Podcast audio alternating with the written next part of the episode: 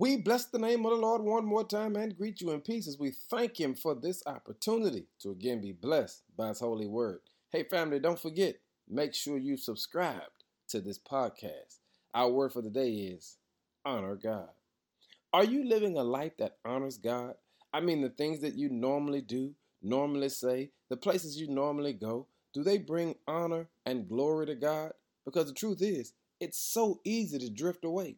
It's so easy to get caught up in a routine, not recognizing that routine is not bringing honor to God.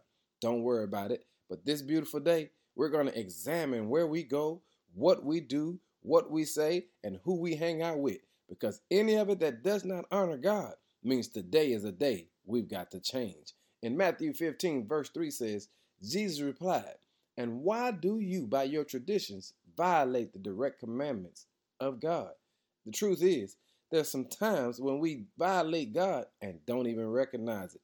But today, we're going to make sure we're doing everything in our power to give God honor. That means with everything we say, with everywhere we go, with everything we do, we're going to try to make sure it brings honor and glory to God. Why? Because God has been so good to us. Hey, family, I need you to celebrate God like never before because God has forgiven us and given us another opportunity to bring honor and glory to his name. And I know we can do it by lifting his name and giving him what we know he deserves.